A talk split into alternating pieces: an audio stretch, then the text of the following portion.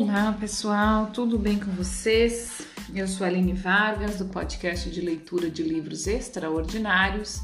Estou lendo o livro da Clarissa Pinkola Estés, Mulheres que Correm com os Lobos. Como vocês estão? Como passaram de feriadão? Eu queria aqui começar pedindo desculpas, é, porque eu não avisei. Porque, na verdade, nem eu lembrava na sexta-feira, né, que foi o último episódio que eu fiz, eu não lembrava da, do feriadão. E, na verdade, eu não tinha pensado se eu iria fazer gravações ou não. Como na segunda e na terça? Segunda, meu marido e meu filho em casa, na terça, meu filho, não teria aula, então foi programações diferentes e, por isso, eu não me envolvi na leitura, resolvi não fazer, mesmo não tendo avisado. Mas acredito que quem está acompanhando aqui sabe que é este o motivo pelo não, por eu não ter feito, né? O feriadão. Enfim, vamos seguir então. Hoje a gente vai seguir no subtítulo O Veneno no Rio, né? Dentro do mesma história, né? Pós a posterior à leitura da história La Llorona, a gente já leu um subtítulo, agora a gente vai para um outro subtítulo, O Veneno no Rio. Uma boa leitura e uma boa escuta para nós. Há inúmeros mitos relativos à deterioração e represamento do criativo e do selvagem. Quer eles tratem de contaminação da pureza, como foi representado pela névoa nociva que se espalhou sobre a ilha de Lícia, onde eram armazenadas as meadas da vida com as quais as parcas teciam, quer trate, tratem de histórias sobre malfeitores que tapam os poços de aldeias, causando com isso sofrimento e morte. Duas das histórias mais profundas são as atuais, Jean de Florette, de Florette e Manon da Primavera. Essas histórias, nessas histórias, dois homens, na esperança de despojar um pobre com despojar um pobre corcunda, sua esposa e sua filhinha pequena das terras que eles vinham tentando revitalizar com flores e árvores, tampam a nascente que alimenta aquela terra, provocando a destruição da família trabalhadora e dedicada. O efeito mais comum da poluição na vida criativa da mulher é a perda da vitalidade. Isso prejudica a capacidade da mulher de criar ou agir no mundo, lá fora. Embora existam épocas nos ciclos da vida criativa saudável da mulher, nas quais o rio da criatividade desaparece no subsolo temporariamente, algo está se desenvolvendo do mesmo jeito. Nessas ocasiões, estamos bem incuba- em incubação. A sensação é muito diferente da de uma crise espiritual. Num ciclo natural existe inquietação e impaciência, talvez, talvez, mas não ocorra jamais uma sensação de que a alma selvagem esteja morrendo. Podemos saber a diferença através da avaliação da nossa expectativa. Mesmo quando nossa energia criativa está envolvida num longo processo de incubação, nós ainda ansiamos pelo resultado. Sentimos os estalos e ondulações dessa nova vida que gira e zumbi dentro de nós. Engraçado. Eu vou ter que fazer um parênteses aqui, porque faz muito sentido com o que eu estou vivendo. E, a, e essa frase aqui, então, faz mais sentido ainda. Eu vou ler novamente. Sentimos os estalos e ondulações dessa nova vida que gira e zumbi dentro de nós. Eu vou contar o contexto para vocês. É, eu estou gestando, eu estou grávida, perto de completar três meses. E isso aqui tá fazendo muito sentido para mim agora, porque de verdade eu adentrei, né, o meu processo de gestação. Eu, assim, desliguei o botão profissional no sentido de ampliar esse profissional, de atender, de trabalhar, né? Eu é, desliguei esse botão e deixei somente ligado o botão do estudo, né? Continuo me dedicando ao estudo e inclusive ao estudo da gestação, né? Tô lendo um livro de maternidade, tô lendo coisas relacionadas a isso, continuo lendo esse livro que faz muito sentido, né? Para esses processos das, da mulher. E, mas de verdade entrei profundamente no, na gestação, né? É, assim, então buscando todas as informações, é, meditações, autoanálise, terapia, é, tudo mesmo voltado para isso, para minha preparação psicológica, para a preparação do meu corpo, para uma preparação de um parto normal, que Deus abençoe, vai abençoar, que vai acontecer. Mas enfim, aqui ela falando, né, nesse ciclo natural existe inquietação e impaciência, exatamente isso. Eu sinto uma inquietação, uma impaciência, às vezes, de estar um pouco mais parada, de não estar ativamente desenvolvendo a minha profissão, né? De, de às vezes, parecer que eu tô secando, assim, né? Mas aí, talvez, mas não ocorra jamais uma sensação de que a alma selvagem esteja, esteja morrendo, né? Quando eu paro para sentir, eu vejo que existem processos muito profundos acontecendo, né? E aí aqui fala outra coisa muito legal também, ó. É, podemos saber a diferença através da avaliação da nossa expectativa. Mesmo quando nossa energia criativa está envolvida num longo processo de incubação, nós ainda ansiamos pelo resultado. E é bem isso que eu sinto, sabe? Então, este exemplo de mostrar para vocês, assim, aparentemente, até às vezes para quem olha de fora ou não, não observa com atenção... Ah, a Aline não tá produzindo, a Aline não tá criando, a Aline parou, né? Eu abandonei as minhas redes sociais, principalmente a comercial, né? A, a página profissional, na verdade. É, os projetos todos que eu estava no papel para desenvolver, eu parei, sabe? É, profissionalmente, eu parei, assim, sabe? E venho me dedicando ao estudo, mas um estudo mais interiorizado, um estudo de mim mesma, do processo da mulher, do processo da gestação, do processo do bebê, é, do processo psicológico que a gente vive, entendeu? Até porque isso também é meu foco de trabalho, então eu estou estudando sobre mim, eu estou vivendo, mas também com esse objetivo, então eu vejo demais isso aqui, sabe? Essa questão de você, é, ela fala aqui, né? Nós ainda ansiamos pelo resultado, então é muito legal, eu tô bem vivendo esse processo, é muito, e aí é que ela fala, né, dessa nova vida que gira e zumbi, de verdade existe uma nova vida zumbindo dentro de mim, né, girando e zumbindo dentro de mim, é uma vida de um bebê, mas além, além para além disso, para muito além disso, essa vida não traz só mais um ser humano, né? Ela traz todo um processo deste ser humano comigo, com a nossa família, com o mundo. Então, isso é muito importante a gente pensar.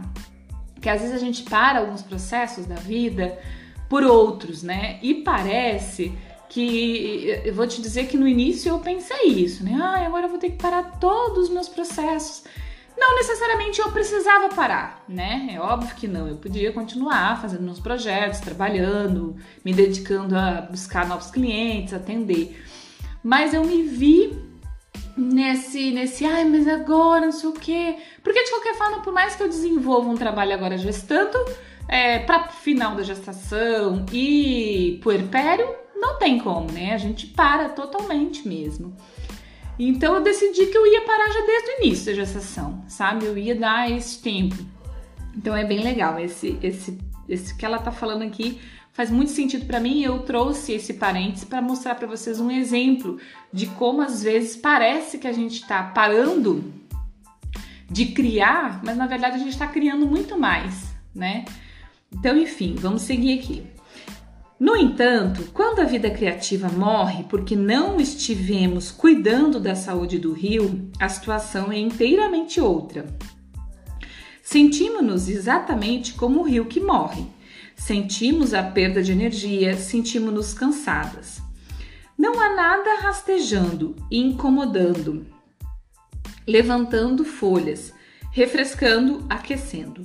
Nós nos tornamos turvas, lentas de um modo negativo, envenenadas pela contaminação ou por um refluxo e estagnação de todas as nossas riquezas. Tudo dá a impressão de estar poluído, impuro e envenenado. Como pode a vida criativa da mulher ser poluída? Esse enlameamento da vida criativa invade todas as cinco fases da criação: a inspiração, a concentração, a organização, a implementação e a manutenção. As mulheres que perderam uma ou mais dessas fases relatam que não conseguem pensar em nada de novo, de útil ou que desperte sua empatia. Elas se veem facilmente perturbadas por casos de, por casos de amor, pelo excesso de trabalho, pelo excesso de lazer, pela fadiga ou pelo receio de fracassar. Por vezes, elas não conseguem dominar a mecânica da organização e seus projetos acabam espalhados por aí em centenas de lugares, aos pedaços. Às vezes, os problemas se originam da ingenuidade da mulher acerca da sua própria extroversão. Ela acha que, ao fazer alguns movimentos no mundo exterior, realmente fez alguma coisa.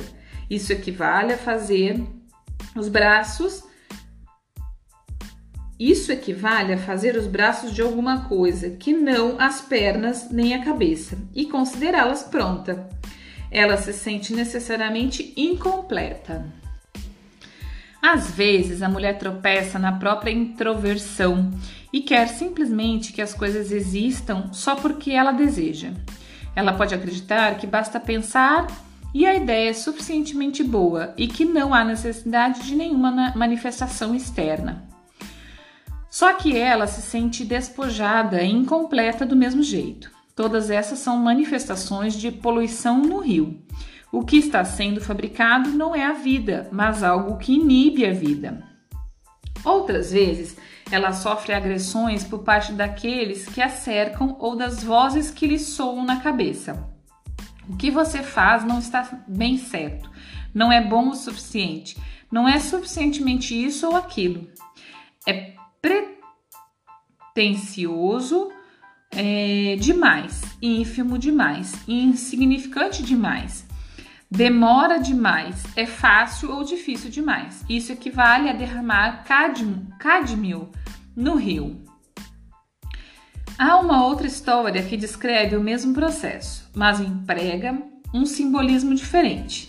Na mitologia grega, há um episódio no qual os deuses determinam que um grupo de aves chamadas árpias deverá punir um indivíduo conhecido como Fineu.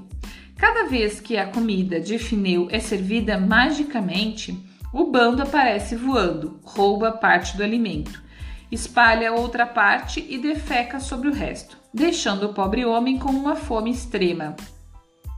Essa poluição literal também pode ser compreendida em termos figurados com uma fieira de complexos internos à psique, cuja única razão de ser consiste em atrapalhar. Essa história é decididamente um temblum, uma história de arrepiar. Ela nos dá arrepios de conhecimento, já que todas nós passamos por isso. A Síndrome das Árpias destrói através do menosprezo aos nossos talentos e esforços e através de um diálogo interior de enorme depreciação. A mulher propõe uma ideia e a árpia caga sobre ela. A mulher diz: bem, acho que eu devia fazer isso e aquilo. A árpia responde: que ideia idiota, ninguém vai ligar para isso.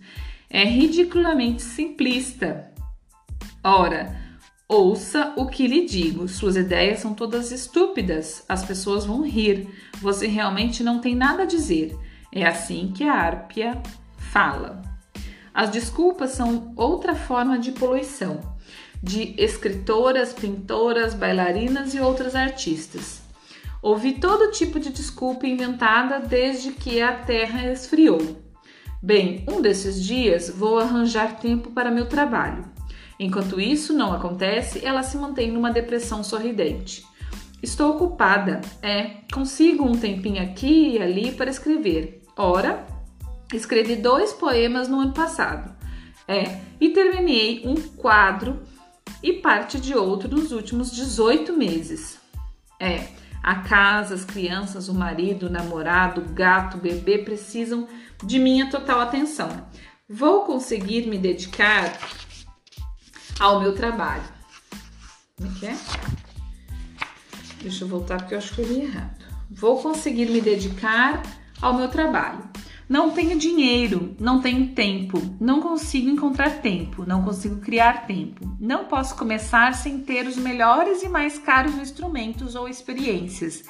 Simplesmente não estou com vontade agora, ainda não estou com a disposição de ânimo certa. Só preciso de pelo menos um dia para conseguir. Só preciso de uns dias para conseguir. Só preciso de algumas semanas comigo mesma para conseguir. Eu, eu só. Eu só, eu só. Outro subtítulo. O Rio em Chamas. Ah, gente, chegamos em quinze minutos. Como a gente terminou, vamos parar por aqui. Porque daí a gente começa o subtítulo no próximo episódio. Não fica picado, né, a leitura. Então é isso por hoje, certo? Eu falei um pouquinho aqui por causa do parênteses que eu abri, mas eu achei importante. E aí, completando esse final aqui, é interessante a gente pensar, né? O quanto as nossas paradas, né? E por isso que eu digo que esse livro tá sempre me provocando, né? Porque ao mesmo tempo que eu me encontro, eu me questiono. Eu me encontro e me questiono. Mas eu acho que esses movimentos são importantes. Então, assim, a... eu decidi que vou dar um freio no meu trabalho especificamente, né? Aquele ativo das publicações, dos projetos, e vou me, integra- me entregar para um estudo, né? Tanto de mim mesma quanto da própria gestação, criação de filho, porque é um dos meus focos, né? Ajudar mulheres nesse sentido e para minha própria vivência, né? É... Mas o quanto disso é desculpa? Eu preciso me questionar, né?